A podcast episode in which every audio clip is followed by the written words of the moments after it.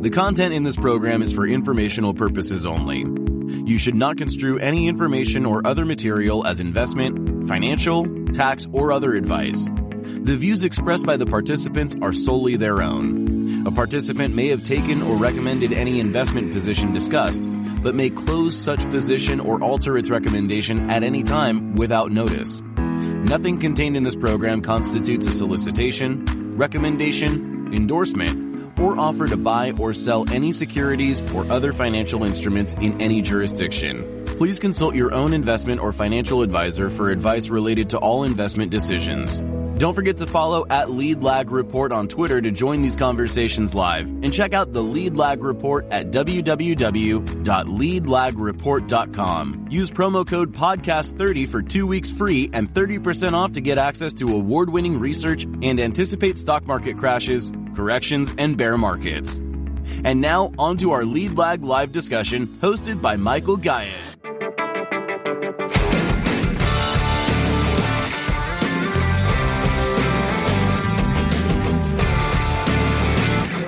So everybody's here again as usual. Appreciate those that keep coming back day after day. My name is Michael Gayed, publisher of the Lead Lag Report. Joining us for the hour here is Ann Berry, who has been getting some really good media attention as of late, has a hell of a pedigree and background, and I think this will be an interesting conversation just to help people think differently about the unknowable tomorrow. And for those who are not familiar with who you are, introduce yourself to the audience.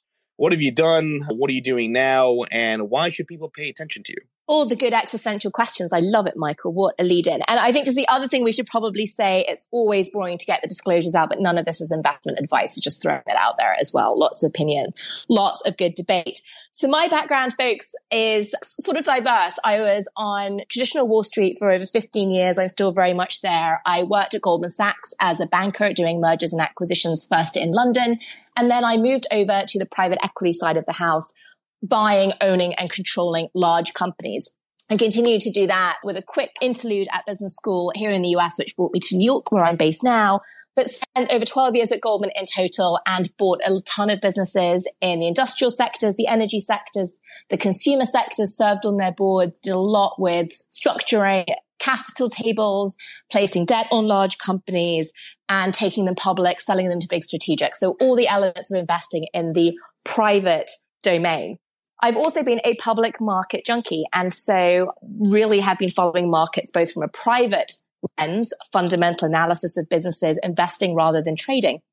I started a private equity fund at the beginning of 2017, which has got about $6 billion of assets under management now. So I left Goldman to go do that. And then along the way, also became the CEO of one of that fund's biggest investments. So I ran a hospitality company. I moved out to Vegas where it was headquartered. I had 6,000 employees, 32 industrial locations and ran that company through the crisis, which was a real learning experience as I watched 90% of my customers shut down, got the company to survive, position it to thrive in the aftermath and then after all of that, I left and at the beginning of 2021 joined a media company that had been co-founded by Jimmy Kimmel to lead tech and consumer investing in high growth businesses and looking at ways to help them grow with their content strategies. Now, fast forward to June of 2022, and I am running my own shop called Threadneedle Ventures. I'm investing in tech companies, consumer businesses. I'm continuing to invest in the public markets. I'm on the board of A-Rod SPAC, so I do a lot with athletes. I'm still advising Cornell Capital, my last private equity fund, and working with a lot of public and private companies to help them grow and thrive in these crazy markets we're seeing right now. So Michael, that was a long that was a long lead in, but there's there's a lot that I've covered and touched over the years. No, no, that's good. Okay, so uh, prior to me joining an RIA in 2011, I had worked with a family office that was based mm. out in in Geneva, and yep. the they had two billion dollars in assets, and they had a, a, public equity arm, right, where people would be trading almost like a prop firm in that sense, and then they had a pretty large private equity side as well putting the family capital to work in different ventures. And I'll never forget one of the reasons why the the patriarch of the family was such a big fan of private equity was because he didn't have to have the anxiety of seeing prices daily. Yeah. Right versus public yeah. markets. I want you to talk about the interaction of private to public because valuations for privates are based on public valuations, but there's maybe a distinction in terms of not just the, only the types of investors, but the longevity because of that lack lack of daily price data. That's exactly right. And just to put it in context a little bit, Michael, and since you you're in the RIA world, you'll, you'll understand this. When we talk about private equity and private markets, there are lots of different kinds of asset classes within that. And I think it's just useful to break down a little bit what those differences are.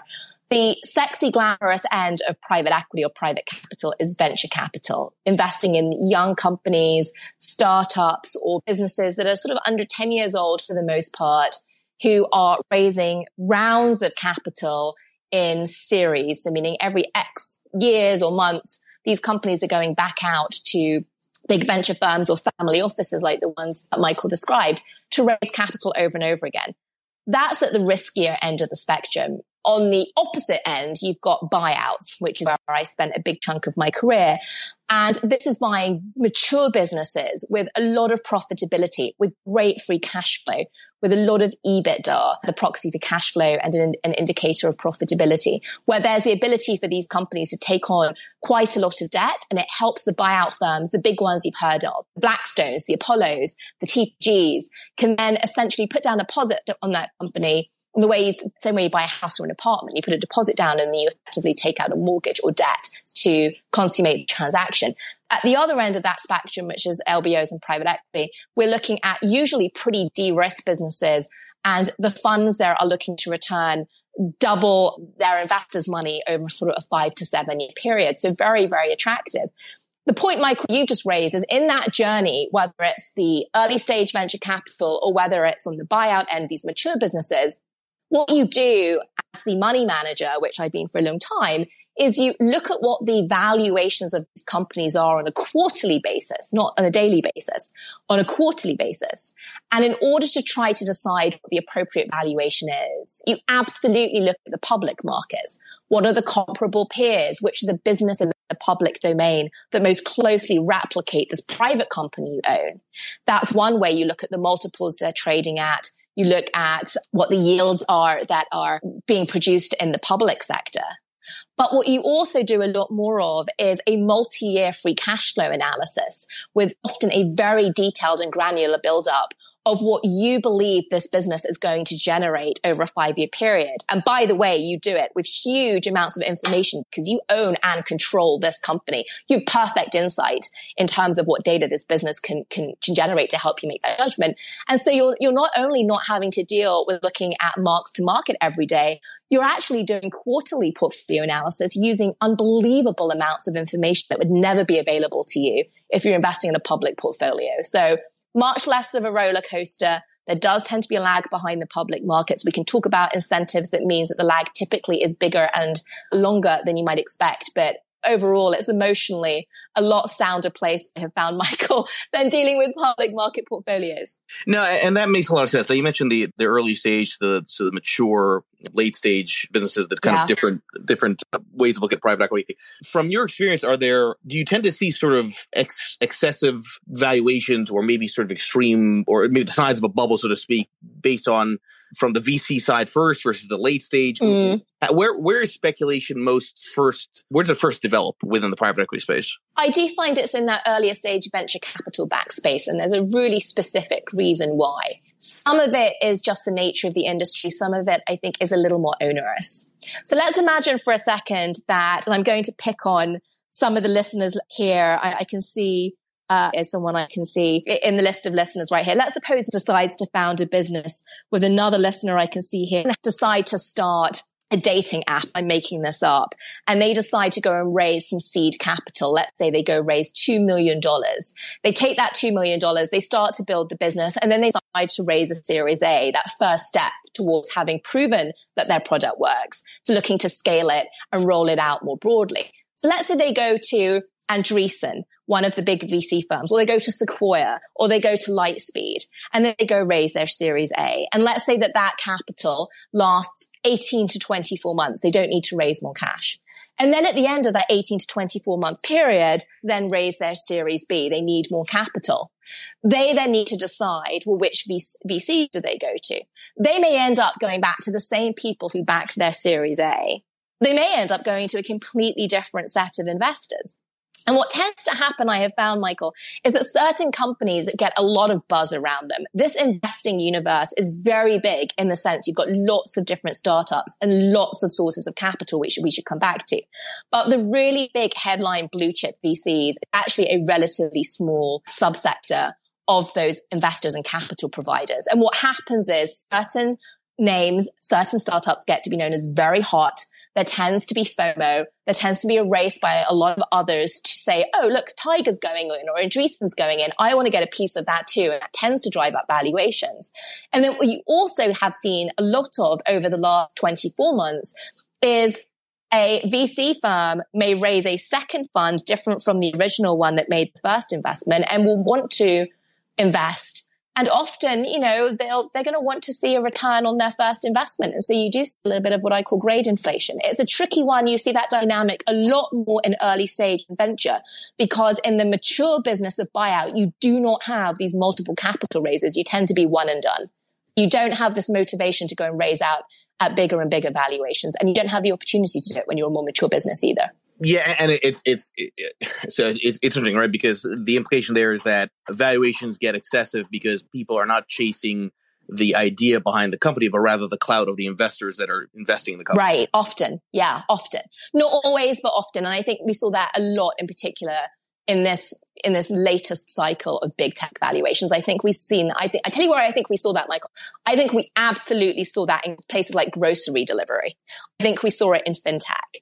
And I think this is the, I don't think it's an accident that those are the places we've seen some of the biggest markdowns in Instacart, in Klarna, in others. So what, what's remarkable to me, so, so it's, it's, it's interesting we have this conversation because I'm almost done with, I don't know if, if you may have seen or caught it, but on Hulu, there's a kind of a series called We Crashed, which is based on yeah. WeWork right? Yeah. And and it's actually uh, for anybody that's listening, it's actually uh, I think a fairly well done series. Whether or not it's accurate, you never really know because a lot of this is dramatized, obviously. But but you know, you see these these the, in the history of WeWork, these constant up to valuations and these constant constant chase for more and more capital to fund these these these properties but you never really get to any situation where there's any clear any clear viable path towards operating profit any kind of EBITDA, yeah. right? To the point where WeWork itself was basically creating its own definition of what EBITDA would be, so that when they would go public, right, they would have some kind of explanation for why they couldn't make, make money. But but why is it? But it is interesting to me because uh, you think that these stewards of capital on the private equity side they're not going to be as you would think as emotional as chartists, right, or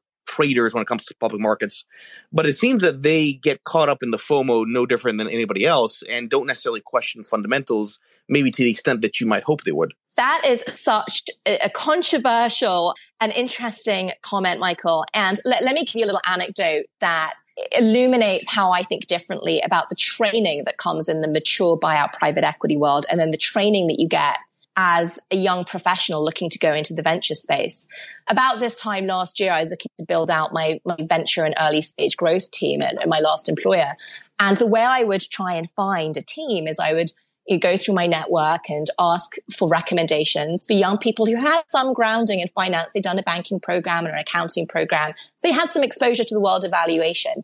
And then I would provide a case study. So a deck of a young company with some financials and ask the candidates that I was interviewing to just write up a very simple one or two sheet talking about how they thought about valuing that business. And Michael, I cannot tell you how many of these candidates, really bright, really smart, often had been trained in venture capital already, came back to me. And the only way they would value these businesses, Michael, was on what was their latest revenue number, annualize it, and then apply a multiple of somewhere between four and 10 times revenue to get to the valuation. There was no fundamental analysis. There was no look at what the, you know, the unit economics were and how that could translate into profit over time. There was no sort of view onto whether free cash flow might be something that's important. I contrasted that with candidates who came out of dealing with more mature businesses. And for them, the challenge was more being able to have a little bit of a risk appetite and say, okay, we don't have perfect info because this is a young company, but here's what the art of the possible and the vision could be. But they were much more focused on fundamental analysis. What are the unit economics? What is the cash profile? And much less focused on just how the comps were trading. And the reason I found this fascinating, Michael, is gave me just a really small little anecdotal insight into how bubbles happen. Because when you've got everyone in an industry looking at valuing things on a comparable company basis, pegged to public companies for the most part, and you don't have people looking at fundamentals, to your point, even people who are dispassionate investors or should be are using tools that are innately flawed when you get bubblicious type markets like the ones that we've just seen. It was really fascinating. Right. And the, and the real poster child equivalent of, of that when it comes to public markets is is ARK, right? And and the Cathie Wood mm. type of stocks. And mm. and I don't want to go into a sort of a discussion around Cathie Wood and ARK, but, sure. but just using that from a from a discussion standpoint, you've had, and you, you allude to this idea that there's been severe markdowns in a lot of these, you know, hyper growth, you know, story type of companies, and you've seen a lot of that with these these public equities as well. And I've argued yeah. for a while that that's been a process that's been ongoing for well over a year since February of of 2021. I want to relate that to the name of the space, okay, which is what if the bear market is over? You said that and uh, I've seen a lot of research on this as well, that private equity tends to lag public markets. Public markets have utterly beneath the surface collapsed in the most private equity like type of things going back to ARK And it seems like, believe it or not, ARK may have found some kind of a bottom. Whether or not it trends higher or not is irrelevant. At least it seems like the, the bleeding has stopped there. When you look at the private equity space, when you look at some of those areas that have been marked down, do you think that broadly speaking in the tech space, there's been enough of a markdown where there can be a degree of comfort that the bloodletting is over? It's interesting, Michael. I'm just going to come back to this definition of private equity. We're really talking about, and let's just, and I, I agree with you, we won't kick the tires too much on ARK, but ARK, the underlying thematic of ARK has been much more the venture capitalist type, Correct, big right. ideas, blue sky. So I, would keep that separate from, you know, big industrials companies or big healthcare companies, that other kinds of private equity touch. So if we look at, I call them the most glamorous tech growth landscape, yes, we've seen these big come downs in valuation I personally don't think we are through the bear market yet. I don't believe that we have seen the bottom on some of these names. Now, I, I want to come back to what I do personally because I think that's really why people listen and, and want to share ideas together. I don't get FOMO about missing the bottom and buying a stock at its absolute cheapest point. I just don't. And that comes back to this idea of being dispassionate investor. I do care about trying to find themes that are going to prove out as sustaining themselves through recessions, through volatility. So I can look back with that three to seven year horizon, at least I've been trained in, which is much more a private market horizon than a public market trading horizon. And I want to be able to look back five years from now and say, okay, did I pick stocks that reflected themes that ultimately could sustain themselves over a longer period? And I actually think, Michael, that there are some stocks out there that haven't bottomed yet because we haven't seen enough information to highlight their fragility. And I'll give you examples of that. There were a number of businesses that were direct to consumer models. And I don't want to pick on names because I do think these are fundamentally fantastic founders. But I'll take names like Rent the Runway, which is the apparel rental business, or businesses like Warby Parker, which is a direct to consumer eyewear business. And by the way, I think both founders of those businesses, both of whom I know are phenomenal leaders and phenomenal founders and business builders. The challenge with those, Michael, at least as I see it, is a, a lot of the traffic that translates into purchases by consumers on those models still remains digital marketing. And we just haven't seen yet the impact that slowing consumer confidence, that as those businesses start to see their cash reserves come down, when it's unclear whether they can raise more capital, when we start watching them as a result slashing their marketing budgets, I don't yet we've seen the full impact of what's going to happen to companies like those. And so when I talk about, do I think, you know, the bear market's over or where are we in the bear market? I don't think we know yet for some of the more recent IPOs that we saw over the last 24 months, because those are not businesses that A, have a track record of living through down cycles. We don't know how good the management teams are at managing through a recessionary environment. And we also don't know what they look like in a world which is now increasingly cluttered in the digital space and where cheap digital marketing has been the engines of growth for those businesses. I think as a two headwinds, it's going to be really tough. Eh, eh, right, and and the challenge here on your point, your point about you know having these companies see see see how they would have performed in down cycles. You haven't really had that many down cycles because no. the Fed has come in so quickly. So any anybody any company that has any kind of experience with a real down cycle arguably is probably already mature because they've been around long enough, which was the last time we saw some right, kind since of before 2008. Since right, before exactly 2008, right. right? Right. So, so, you're talking about slim pickings, right? In terms slim, of trying to find pickings. those companies. Right. Slim right. pickings. And even better, the ones who lived for both through both 2001, 2002, and 2008. So examples of people who did live through those cycles are Amazon, right? Who are sophisticated, who have lived through Google's another one. But, uh, you know, a lot of these recently IPO'd businesses, we have no idea whether they've got the chops to survive this, this cycle. We just don't but there are always going to be, to your point about themes, there are always going to be industries that, no matter what, are are, are non cyclical or, or counter cyclical, right? So right. healthcare would be an example there. But but what are some of the themes that in this kind of environment get your attention if we assume that we're in a multi year period of of a difficult environment? You know, one that is fascinating to me, and the jury's really out on this, is the music industry. And I'd, I would love to. Oh, can we see shows of hands on this, Michael? I'd love to see if how many of the team listening right now have interest in or exposure to the music sector. This is a place that I've invested in on the private side and specifically around events. I invested in a fantastic business called TVG Hospitality, which was co-founded by one of the Mumford and Sons, Ben Lovett, and he's built this brilliant team, ex Soho House, that's really focused on curating great music venues in the US and the UK, making sure there's great food, there's great acts, and there's a real community around it. As another business I'm backing called Breakaway, which is electronic dance music festivals catering to the college crowd and where they're really gathering data on their demographic and have got really interesting ideas how to take those insights and build lots of different revenue streams centered around music and the fact that this is a pretty tech savvy community.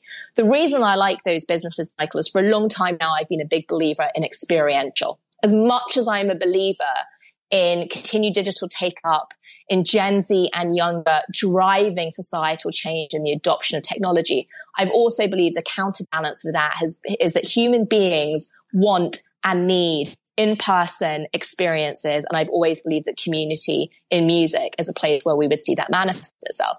And so I actually, a little early, I'll admit, I've had some pain on this, but I'm looking at bringing my average entry price down.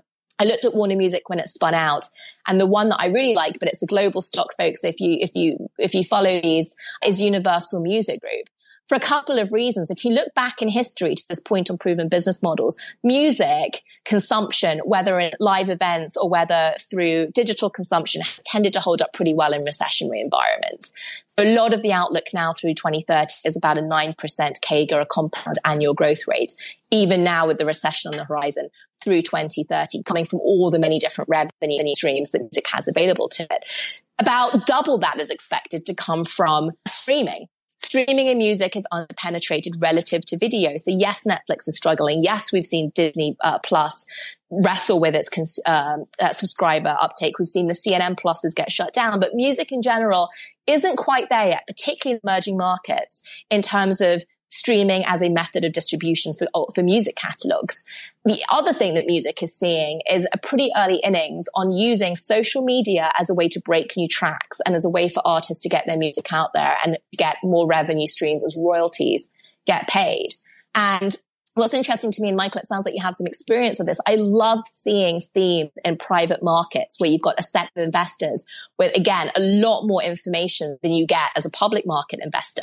And then trying to see if those themes can exist in the public market. And smart private equity money, Apollo, KKR, others, has been running after music catalogs for the last sort of five years or so, realizing that these new distribution channels to help monetize those rights and those record libraries out there and also seeing that these are actually pretty stable more so in a low rate environment. This is a changing environment for it. So now I look at where these music stocks are trading and it seems to me a pretty interesting place to try and try and play that theme. So that's one that I've got cooking. Still working on it, but that's one I've been talking about a lot lately. No, I, I like it as a musician myself, although as you know, the challenge with any content producer is it's very winner take all. So to the extent that music or video content, what that has in common with with you know any other kind of major tech type of play is that you know the, the most of the of the revenue, most of the profit accrues to just a select number of of the creators, right? And I guess right. the question becomes how do you how do you monetize you know so that the vast majority that are struggling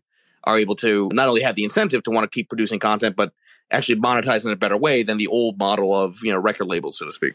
Right, and that's the wish list of the future. Absolutely. So when we all want that, we all you know these overused terms they drive me crazy. Democratizing access, the most overused term I think we saw in the last two years. Creator economy, another hugely overused and I think often misapplied statement. I do think those trends are coming and I'm glad they're coming. That idea that you get more of the money in the pockets of the creators. But for the moment and for the foreseeable future, a lot of the money, Michael, is still landing back in the pockets of the IP holders, who, by the way, are the music labels. And that's why I come back to the Universal Musics of the world, the Warner Musics of the world, because the other thing that these big companies are doing, Sony's another one, is investing really heavily in building out tech partnerships. For example, Warner with Roblox to try and get Web3 concerts going and into gaming. They're investing super heavily into merchandising. And for those creators and artists who are driving, you know, the most ears to their content, the labels are also leaning in to trying to help build broader brands around that talent to make sure that they're getting movies made about. It was really interesting, Michael. If you saw what the making of the movie Bohemian Rhapsody did for Queen's music sales, it's unbelievable or you know the movie that was done on Elton John and I'd love to see what this movie on Elvis does for you know royalties that are getting paid to the to the Elvis library. So there's lots of different ways now to try and create different kinds of content around music. I just still think the money sits with a lot of the traditional players. How much of that experiential you know vision let's call what do you want to call it right? Yeah. that kind of focus on it how much of that is driven purely by cheap credit right? Because it's easy to to want to make a case for the metaverse when the cost of capital is zero. But as the cost of capital keeps on rising, well, then maybe it becomes a choice of, well, do I want to experience something with this headset or do I want to right. uh, pay for food because it's much more expensive? Right. right. Talk, talk, about that interactive because I, I, haven't heard anybody really talk about sort of how this focus on the metaverse and, and Web3, how changing uh, average cost of capital might slow down or maybe even reverse some of the, the trends there. We'll be back after a quick break. Hello, listeners. Michael Gayed here from Lead Lag Live. Are you ready to take a deep dive into market trends, risk management, and investment strategies? Then you need the Lead Lag Report. Our in depth analysis helps you understand the financial markets like never before. And guess what? We're giving you a chance to experience it at a discounted rate. Visit theleadlag.report slash leadlaglive and get an exclusive 30% off on your subscription. Don't miss out. Level up your investment game with the Lead Lag Report. And now, back to our discussion.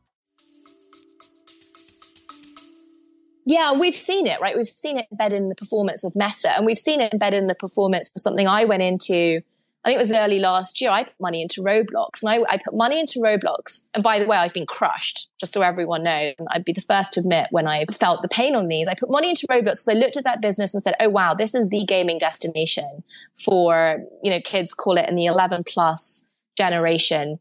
And it's becoming a hot destination for Web3 innovators, like in the music industry, Little Nas had a concert there, because those who want to try and penetrate the Web3 world want to start with a young audience who are going to grow up with it, where the adoption is going to be the highest. And, and it really crushed Michael. And part of it is because in this rising rate environment, two things happen. Number one, people want a flight to quality, and this is a young business which isn't yet fully proven as a public company. And number two, to go back to one of the questions you raised at the beginning, which is how do you value these glamorous, high growth, in theory, tech businesses? Well, high growth, we always talk about in terms of revenue for the sector, and it's not the right thing to focus on. It's like, when do these businesses ultimately become profitable and generate cash that at some point finds its way back to their investors, the shareholders, i.e. you guys, because dividends are going to come or buybacks are going to come down the line. When the rate environment is rising, what happens is, as you sit for any company, irrespective of sector, and try and project out their profits, what you then do to figure out what is the hypothetical value of that future profit stream today, you discount those back. It's called the time value of money concept using an interest rate the risk free rate. And as that risk free rate goes up, as is happening now, because the Fed is moving rates up, the present value of that future profitability drops. And as a result, stocks drop. And as a result, private market company valuations drop. So I think it's a pretty tried and true relationship, Michael, which is as rates continue to go up, these businesses where the path to profitability is less clear, they're going to continue to be challenged stocks for a while. what you've just asked is a different layer to that, an added layer to that, which I think is fascinating, which is I think for any content business, whether it's Web3 or whether it's your cable box or whether it's your Netflix subscription or whether it's your Spotify subscription, as inflation goes up, is the consumer going to drop 15 bucks a month on their content subscription? Or are they going to say, I just can't do that because I can't fill my gas tank the way that I need to as cheaply as I used to be able to. And that's a trade off I've got to make. Now, I think some of the, this is where earnings season, which is kicking off in earnest right now, is going to be so critical because I think this is where you've got Netflix is reporting tomorrow. We need to see what they say. You know, Disney's ESPN is putting up prices. There are content and digital platforms openly saying because of inflation, we're putting up our prices. We don't yet know the full effect of that on losing subscribers and attrition, but that's what this earning season is going to be so important to try and suss out. Right. I guess maybe kind of taking more broadly, I guess the, the point is that when you're in a inflationary cycle, the choice is your budget is going to be more dependent upon how much you want to spend towards entertainment than not. Right. I mean, that's, I think, kind of the, the, the way I would frame it. I saw some headline on CNBC earlier asking the question, uh, is Netflix recession proof? Right. Right. And and I think that's kind of where that gets into because you tend to pull back on anything experiential entertainment wise when you're feeling the pinch from a slower economy and higher inflation. And presumably that will then mean that you're still going to have some some real markdowns on the speculative side of the VC end of things where there's some great ideas and some very charismatic founders, but they can't necessarily counter one's spending power. And I think it's actually really interesting because I think one thing that we did learn through the pandemic, Michael, is that consumer patterns of behavior are not always predictable and they're very much a function of what the alternative options are that are available at a point in time. So let, let me ask you a question back. So as inflation goes up and let's say going to the movies gets that much more expensive, the ticket gets more expensive, the popcorn gets more expensive, the driving gets more expensive, the parking gets more expensive, or your cost of dining out with friends continues to go up because we're seeing massive wage inflation still in restaurants and input costs going up. Question back to you, Michael. Do you choose to go out for dinner and a movie with your friends and cancel your Netflix subscription to do it?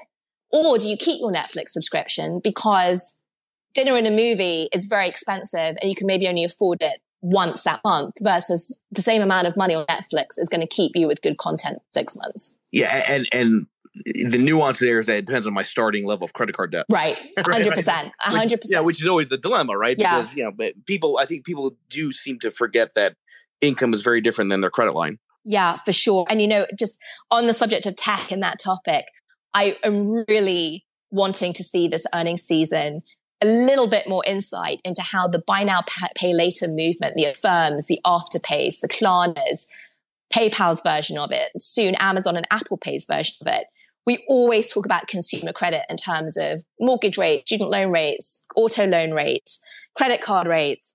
I, I really want to see this conversation now around how much consumer debt is sitting out there on these buy now, pay later platforms and how, how yeah. much defaults are there. Let, us talk about that because that, that's yeah. an interesting discussion because, uh, you know, if, if, if there's an argument to be made that the the sort of buy now pay later uh, was first really seen in the American system in the 1920s, and that created a credit explosion, which ultimately led to the Great Depression. There's there's a lot of interesting analysis on that. And buy now, pay later is not necessarily a new phenomenon, but the integration with tech is. Let's talk about if if that's maybe a uh, maybe an interesting systemic risk because I, am going to assume that when it comes to buy now, pay later, that they have all kinds of algorithms and regressions that basically perfectly model out the chance of default, you know, from somebody not paying because of the buy now pay later type of scheme but that makes me worried because if if you have whole business models based on historical data default rates rates things like yeah. that that sounds like also what got us into trouble with the housing crisis in 06 it's it, i think that's right i think i think where this is different is i don't think there's the same level of systemic risk as we saw in, in the housing crisis in 07 when it not started to tip. Yeah, no, sure. Not, I'm, I'm not at this point. Right. right. But I and, and also I think the order of magnitude is different because as as large as the take up of BNPL has been, it's not of the same scale yet as, as, as the housing crisis. But the point you make is a good one. And the the thing that I don't yet have my mind around, but I'd love to get people's perspective on this, is how much is an individual consumer's buy now, pay later debt reported to or not to the credit report businesses. That's that exactly what I was thinking, right, right? Right, how much you can then take out for a mortgage. So is there this base, is this, this, this pool of debt that's not being sized for any one individual consumer that is leading them to over lever in from more traditional sources of capital? I don't know the answer to that, but I do want to know because I do think it was interesting. Bank of America, I think, said today in their earnings report they think the consumer is still pretty healthy. That being said, something like one in three Americans are having to start to make choices around where they start delaying or thinking about having to default on debt payments. And that whole interplay, I don't think we understand it yet, Michael. And I'm, that's where I would like to understand that better. Yeah, no, that's fascinating because that's that's you know, hidden leverage is often where you get, get into trouble right? right so you're right. exactly right. I think that that lack of visibility is really really interesting. And and is there? And I just don't know the mechanics of this, but is, is there? Is there talk of some kind of regulation to maybe somehow respond to this this broader movement? Because the thing is, when these things take off, they tend to take off exponentially, and the regulators tend to be very lagged in responding to it. And then by the time they responded to it, you know, the crisis has already taken place. I remember there was a lot of chatter earlier this year, or perhaps at the end of last year, in the government wanting to understand. Do you remember this? Wanting to understand buy now pay later and pay later and summoning the CEO's business to talk about it and what are the risks to consumers. And then I haven't really seen much headline coverage. You know, there've been, you know, big global issues going on, but I haven't seen that continue to pick up. What I did read is that Equifax and some of the other and um, Experian have been planning to add this information to regular credit reports but it's just still not clear at this point. So definitely something I'm tracking.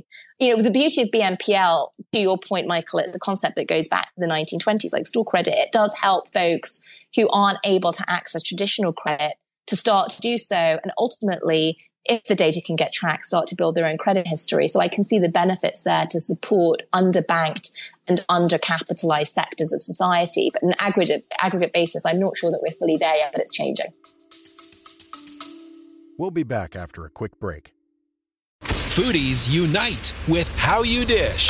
It's social media with a secret sauce. Food, the world's first network for food enthusiasts. How You Dish connects foodies across the world. Share kitchen tips and recipe hacks. Discover hidden gem food joints and street food. Find foodies like you, connect, chat, and organize meetups. How You Dish makes it simple to connect through food anywhere in the world. So, how do you dish? Download How You Dish on the Apple App Store now. Let me uh, reset the room for the remaining 20 minutes or so. First of all, everyone, make sure you follow Ann Berry here on Twitter and check out what she's doing with the Threadneedle Ventures. My name is Michael Gayed, publisher of the Lead Lag Report. Again, joining for the remaining 20 minutes, Ann Berry. Michael, do you want me to jump in there, or do you want to? Yeah, no, I, would love to hear your thoughts. I, I will say, real quick, it, goes, I, I, keep going back to this the we crash because it's like you know we, we invest to grow, we invest to grow until until it's like at some point you got to get paid, right, for, yeah. for the growth. Yeah. And, and, look, I think there are companies now, and I will come back to learn economic specific question because I want to make sure we do address streaming. But perspectives do change, right? So let's take Uber as an example. Uber was given tons of patience. Amazon was given endless patience by the market to kick the can on profitability and just focus on headline numbers and headline growth. And, you know, literally decades in the case of Amazon of patience under Bezos. And then Uber with its constant rollout of different product adjacencies, whether it was on the on the delivery side or whether it was on the third party logistics side, the trucking side. So what I think we're seeing is at some point patience does run out. Now we saw Uber come out very public, publicly say, now it's all about profitability and proving that we're profitable. Amazon's come out and said, you know, now it's all about proving that we can make money across our business lines. So to, to take those examples in transportation and in e-commerce and address learn economics, your very good question specifically I do think there is a window in which the market will say, okay, we've got Netflix, we've got, we've got, we've got others that have proven that there is hunger and thirst and demand for streaming content. Are we at the point now where these companies need to show us the money? And I don't think they're there with quite such brutal focus, learn economics yet as some of the other businesses. And I say that, Michael, for a couple of reasons. Subscription businesses are still very attractive. People like subscription businesses. It shows stickiness. It shows that there's a recurring revenue stream. It means that you are, you know, not beholden to one-time sales. Those are the kinds of things that, you know, on a fundamentals basis, to go back to the, the premise of how we want to invest, that is always very, very attractive. And then also when you look at the cash position of some of these streamers. So if you take a look right now, at Netflix, and I'm just going to break down the numbers. I just take the 2021 numbers, for example, 392 and change million dollars of operating cash flow. And then, you know, $1.3 billion of investments are usually coming out of CapEx as an accounting thing to watch here, which is to say profitability and cash expenditures are not always directly correlated. Learn Economics has put his finger on the pulse, which is there's a disconnect between profitability and how much cash generation this business is actually making. But for streaming and for something like Netflix in particular, here's where I think there is still opportunity. Netflix has not yet done what Disney has done. Netflix does have some merchandising relationships that started to go into gaming, but Netflix hasn't, I don't think, yet maximized the potential to take some of its winning intellectual property and winning content and blow it out of the water. So I'll give you an example. I don't know if anyone watched, Michael, did you watch Squid Games? did, yes, yep. And and what were the numbers that came out that they estimated that the Squid Games franchise was worth just under a billion dollars? Do you remember seeing those headlines? Right, right. I think it was 980 million bucks. Yep. It didn't it didn't cost a billion to make that franchise, it cost a fraction of that. And so if Netflix can continue to double down on producing content at a fraction of the ultimate value of the content, the ultimate value of the content defined as what are the other ways that you go make money off it beyond just charging your subscription fee, meaning theme parks, meaning merchandise, meaning gaming extensions, meaning podcast extensions, meaning experiential pop-ups, you know, whatever it may be, then I think that streaming becomes shorthand for something much bigger, which is the interplay of digital and other ways of, of, of, monetizing and other revenue streams. And I think the winners, like the Disney has been for a very, very long time with this model, actually haven't haven't yet maximized this opportunity. What I'm saying is that there's an evolution and that the model, which isn't just about content, the model of integrating content with us, which Disney has nailed for a long time, is where I think Netflix is heading more and more aggressively. I think it's taken its time until now getting a center of excellence. So if we go back to, let's take the Disney model again. Disney started by making sure it had a center of excellence, and its center of excellence was, was animated movies. Before it touched theme parks, before it touched merchandising, it started with making sure it was producing again and again and again outstanding anim- animated movies. And then it built an empire around that core capability. I think Netflix has been evolving its core capability from distributing in a digital format other people's content to now its own development of its own content. And I think now that it's proven to itself it can do that in an excellent way, it'll continue to invest there, but now start pivoting to building out the bigger empire around it.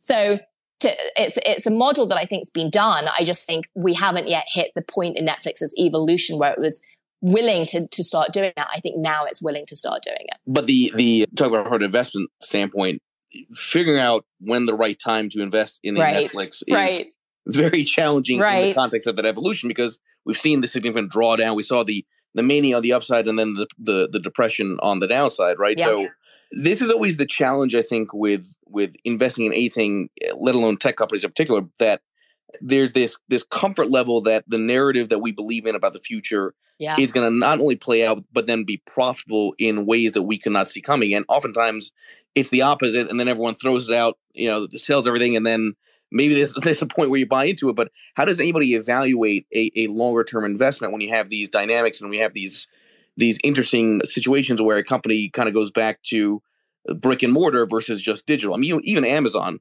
right, doing these these uh, these stores, uh, you know, uh, going back to the brick and mortar side, you end up having kind of going back to to your point to these old models to get more profitability. And interesting, Michael, as you were sort of saying, how do you know when's the point to make? Let, us take the stock that really has had this debate, I think, front and center, which is Tesla, an EV, right? And Tesla, and then if you remember, Rivian came out and IPO'd at a massive price. Lucid went public via SPAC.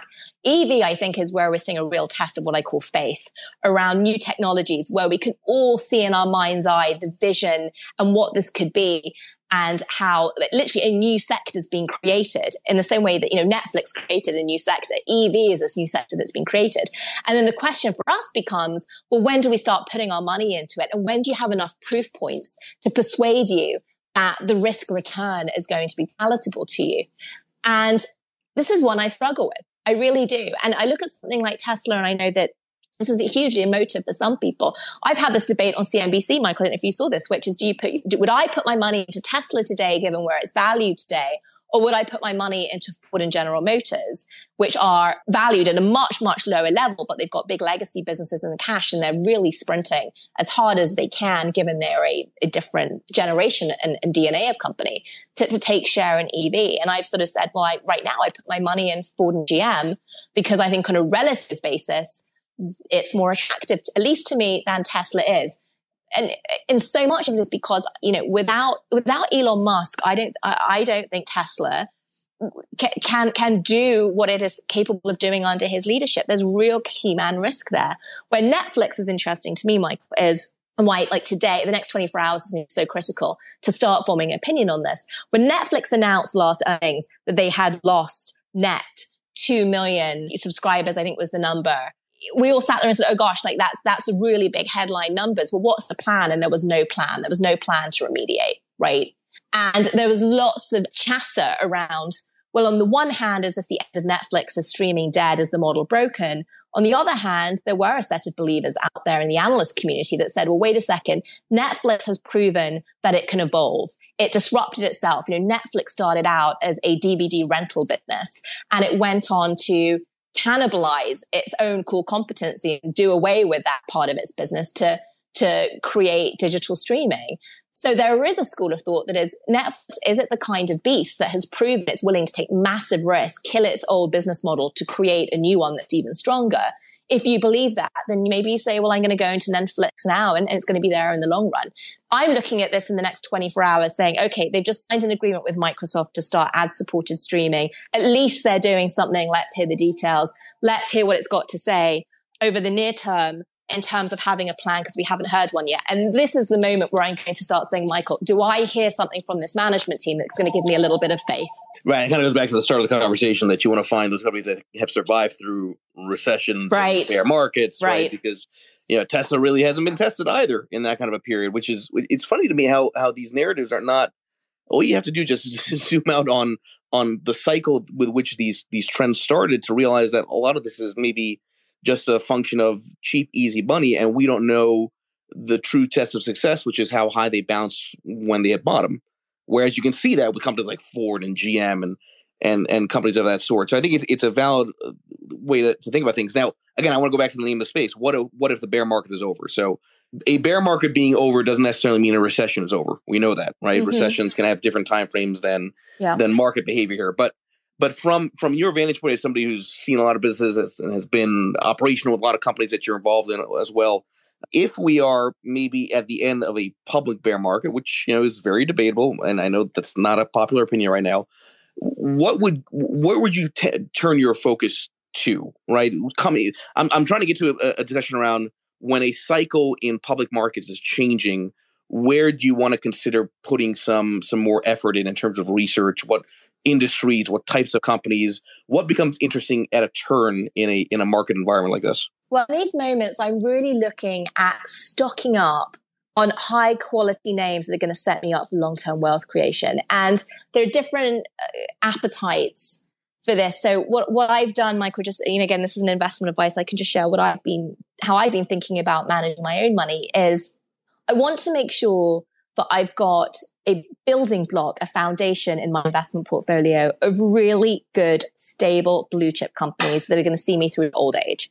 That's what I want to start with because anything beyond that is upside and it, it's gravy. And so at moments like this, bear market in the public domain, I'm really looking at companies like Walmart or I'm looking at the health, you know, the, the pharmaceutical businesses. I'm looking at players that are scaled, that are more mature, that have got dividend yields so that I know that there is a portion of my portfolio that is as safe as I can define the word safe when you've got, you know, public market stocks. And so I'm looking at those. So I've been spending a lot of time again looking at places like Walmart, looking at places like the J and J's of the world, I've been looking at some energy stocks just to try and get through this part of the cycle. Those are the kinds of businesses I'm looking at. In telecoms is another one, infrastructure is another. Places that I feel have got longevity, real longevity. They're, n- they're not going to have likely the outsized returns that going into some of the more glamorous, high, higher revenue generating, not yet profitable names are, but at least I feel they're stable and they're going to go away.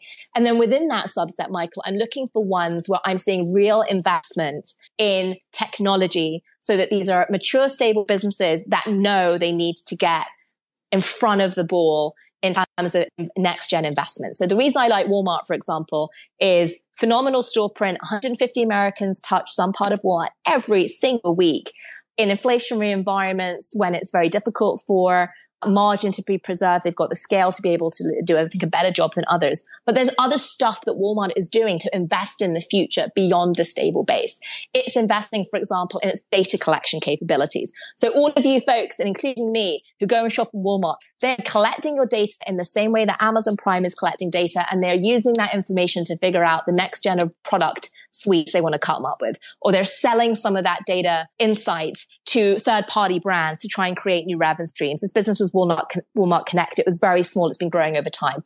So I like the stability there, but I like the fact that they're trying to do this kind of tech savvy forward thinking. They're doing stuff in fintech. They're doing things with Canoo for EV delivery. That's the kind of business I like. I'm looking at pharmaceutical companies where there's a stable set of cash flows coming out where there is a willingness to go and either buy into new product lines or to continue to invest into into other areas and adjacencies to their core capabilities.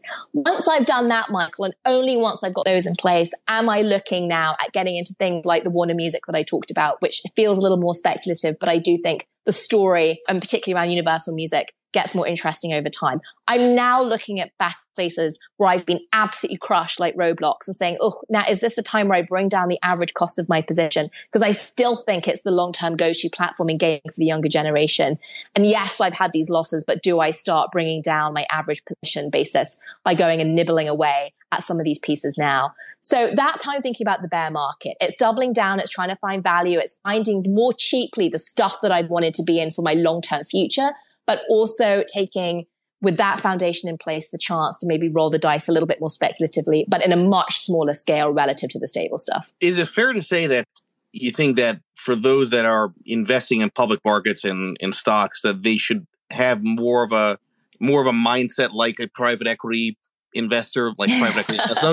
Because yeah. really the commonality there is time frame, yeah. right? But but but uh, I'm just I'm just curious because you you you you you're on both sides of of, yeah. of that discussion, right? Uh, are there what what are the, the similarities? What should one take from the private equity mindset to the public markets?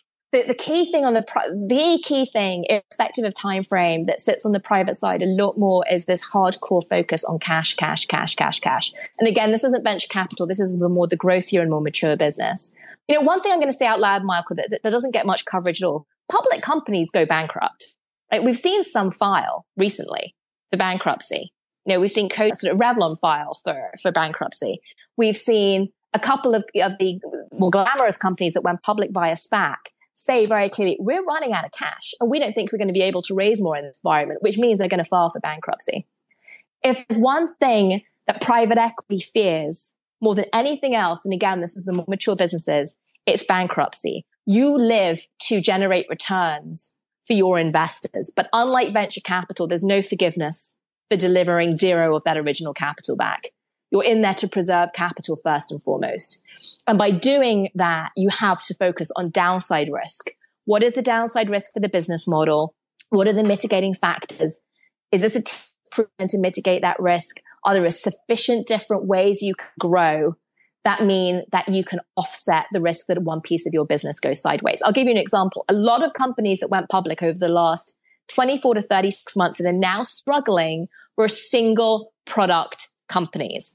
Affirm, let's go back to buy now, pay later, not to pick on Affirm. I love that they innovated, but it was a single product. Zoom, single product. DocuSign, single product. Peloton, single product. Yes, these all went to try to diversify, but they couldn't do it quickly enough. And they're in the position they're in now. One of the things private equity training teaches you is a product is not an enterprise. And if you've got an enterprise that's going to be successful, it's got to have multiple levers to pull to grow and multiple, multiple levers through which to contain costs when a recession comes. And so I would take that perspective to the private market and looking at stocks and saying, is these, is this a company that is an enterprise, not a product?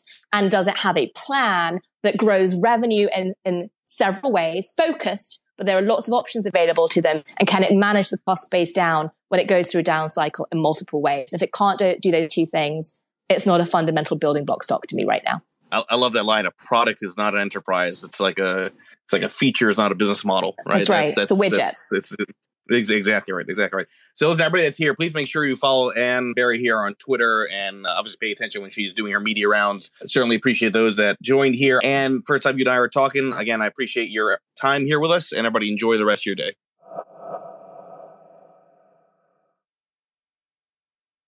The content in this program is for informational purposes only. You should not construe any information or other material as investment, financial, tax, or other advice. The views expressed by the participants are solely their own. A participant may have taken or recommended any investment position discussed, but may close such position or alter its recommendation at any time without notice. Nothing contained in this program constitutes a solicitation, recommendation, endorsement, or offer to buy or sell any securities or other financial instruments in any jurisdiction please consult your own investment or financial advisor for advice related to all investment decisions. Don't forget to follow at Lead Lag Report on X, Instagram, Threads, and YouTube, and check out the Lead Lag Report at www.leadlagreport.com. Use promo code podcast30 for two weeks free and 30% off to get access to award winning research and anticipate stock market crashes, corrections, and bear markets.